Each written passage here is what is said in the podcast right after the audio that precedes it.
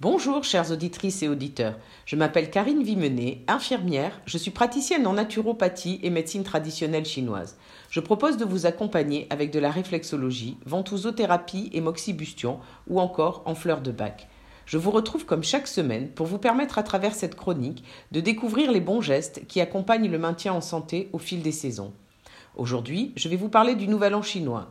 En effet, ce samedi 10 février, nous passerons dans l'année du dragon. Le calendrier chinois est un peu décalé par rapport au nôtre. Aussi, je dédie cette chronique à la présentation de la nouvelle année qui s'ouvre à nous samedi. Nous entrons donc dans l'année du dragon et de l'élément bois. Les couleurs seront l'or, l'argent et le grisâtre. Le nouvel an est aussi appelé fête du printemps, car le calendrier est un calendrier à la fois lunaire, pour sa partie civile, et solaire, pour sa partie agricole. Le premier jour du mois lunaire est celui de la pleine lune. Nous avons vu précédemment que l'être humain est dans la médecine traditionnelle chinoise un élément du cosmos et que son maintien en santé dépend des éléments naturels qui l'entourent. À chaque saison, un couple de méridiens qu'il faut fortifier, un élément, une couleur, une saveur qu'il faut enrichir pour rester en forme. La Lune et le Soleil font partie du cosmos et leur influence est intégrée à la santé et au rythme de vie en Asie. Le Nouvel An est donc un temps fort de festivité et il dure au moins deux semaines.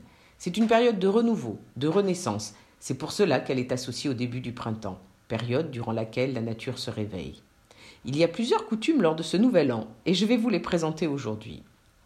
Ainsi, on se rend chez le plus âgé de la famille, car il s'agit aussi d'une fête familiale, et des congés sont accordés pour permettre aux familles de se retrouver, et donc à chacun de se rendre dans son village natal.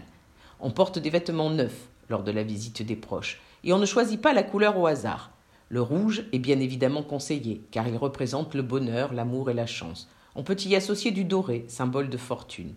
On oublie complètement les vêtements troués ou abîmés, qui feraient fuir la richesse. On en profite donc pour faire quelques emplettes. En plus des vêtements, on achète aussi beaucoup de nourriture, comme de la viande, des légumes, des fruits, pour symboliser l'abondance.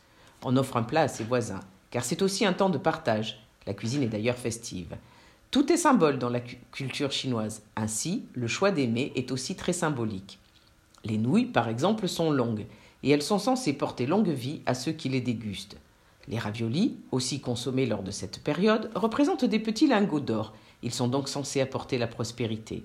C'est aussi la période de grand ménage, en lien avec l'arrivée du printemps et du renouveau, et donc avec l'abandon des mauvaises choses du passé.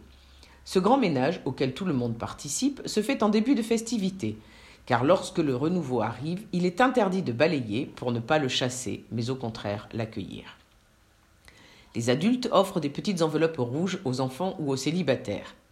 Les petites enveloppes rouges, justement. En mandarin, on parle de hongbao. Celles-ci contiennent généralement de l'argent en signe de chance, de bonheur et de richesse pour l'année à venir. Traditionnellement, la remise de l'enveloppe est unilatérale, symbolisant le partage dans la prospérité sans rien attendre en retour.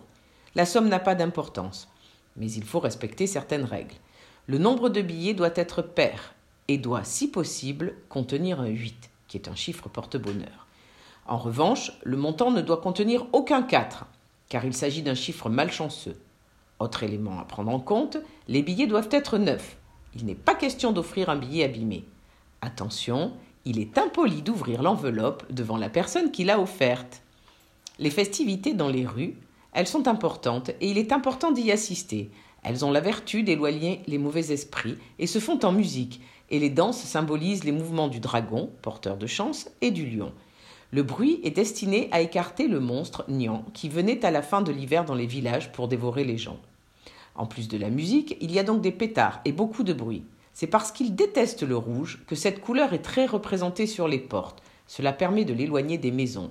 Et il est important de bien décorer sa maison, en particulier sa porte d'entrée en cette période. Bien sûr, on se rend au temple pour y brûler de l'encens, encens en principe de couleur rouge. Enfin, les festivités de la nouvelle année s'achèvent avec la fête des lanternes. Les Chinois célèbrent ce jour en lançant des lanternes et en mangeant des boules de riz sucrées. Voilà, nous sommes prêts pour comprendre un peu de cette tradition ancestrale dont, le but est de préparer le renouveau du printemps. La semaine prochaine, nous découvrirons ce que symbolise le dragon, car c'est lui qui va gouverner notre année 2024.